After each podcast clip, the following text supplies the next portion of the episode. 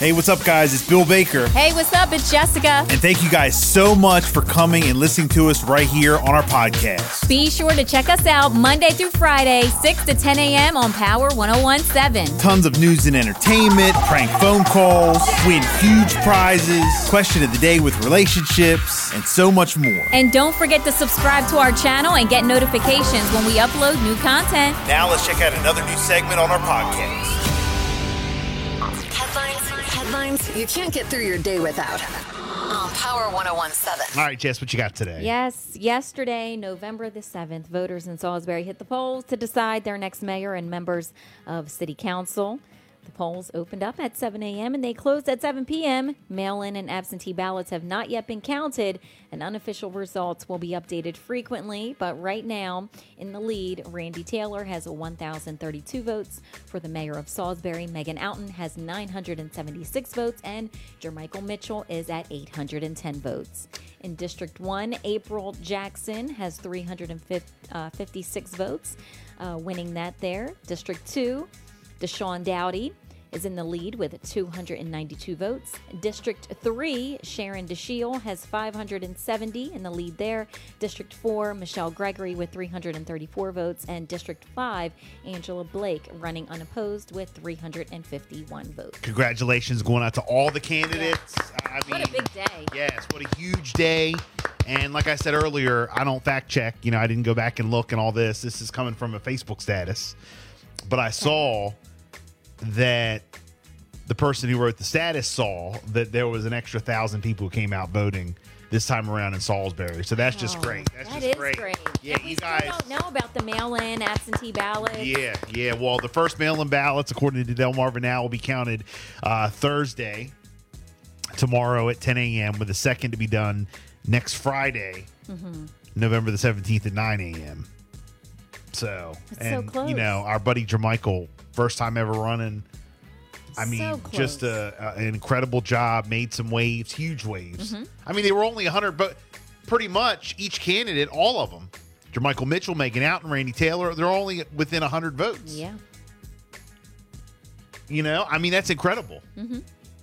That's normally, honestly, in races that I've seen in the past, if you have three candidates, Mm-hmm. Especially if you got three candidates, normally it's the top two are like close, and then the other one has like 200 votes. It- it's like right. nothing. A very low number. Not this time around. Not this time around. And we haven't even counted. We ain't even done yet. Mm-hmm. So I'm just so proud, you know. Gosh, I know. I get the chills. Yeah, I, I mean it's it, it, it's something. It's something. But Jermichael Mitchell, you know, hell of a job, made some waves. Also, of course, got to congratulate. You know, Mm-hmm. And he's not done yet. and no, he ain't done yet. He said he already said they said on the news last night. We t- and he told us, you know, he's going to run in four years for mayor again. Right. Um, but yeah, congratulations, uh, you know, Randy Taylor, if you did win. Congratulations, Megan Outen, on your campaign. Michael uh, Jermichael Mitchell on your campaign. I mean, it was it was a good run by all and all the all the council members, Absolutely. Everyone who ran. You know, just getting more voters out is Mm-hmm. Huge. an accomplishment in itself. Yep. You know, getting people involved, getting people to care Mm-hmm. is an accomplishment in itself. So, That is awesome. Wow. I mean, just incredible. what a night. Gives me chills to think about it. So, is there anything else going on, Jess? Probably not.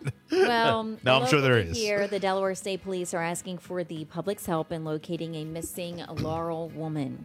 Police are searching for 46-year-old Tori Lead, who is approximately 5'3", 160 pounds, green eyes, and short brown hair with pink highlights. Her last location and clothing description are unknown at this time. Anyone who has any information, please call DSP Troop 5 at 302 337 1090. Also, a New York man was arrested in Salisbury on Monday morning after a traffic stop led to the discovery of unstamped cigarettes.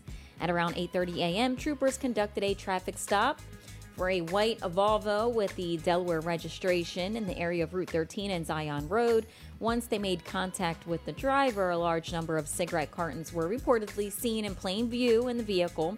After questioning the driver, he was identified as 54 year old Carl Bailey. It was learned that the cigarettes were purchased in Virginia. He was taking them to New York and police seized about 200 cartons of cigarettes. Their value is over $21,000. He has now been charged with possession of unstamped cigarettes, transport, um, transporting unstamped cigarettes, and also various traffic citations at this time. So I always wondered how that worked. And it says that the state of Maryland would have a $7,500 tax loss for the state of Maryland because they were unstamped. Yes, cigarettes. So That's happened before. I've heard about that. yeah. Cigarettes And and, this is 200 cartons. do people smoke cigarettes anymore though? Wow. That's what I want to know. Apparently. I thought cigarettes were out. I I, mean, what's this little side hustle yeah, is going on? I don't know what's going on. I didn't know people smoke know cigarettes anymore. About, but So, 648, it's a Bill and Jessica show. We got sports on the way. Good morning.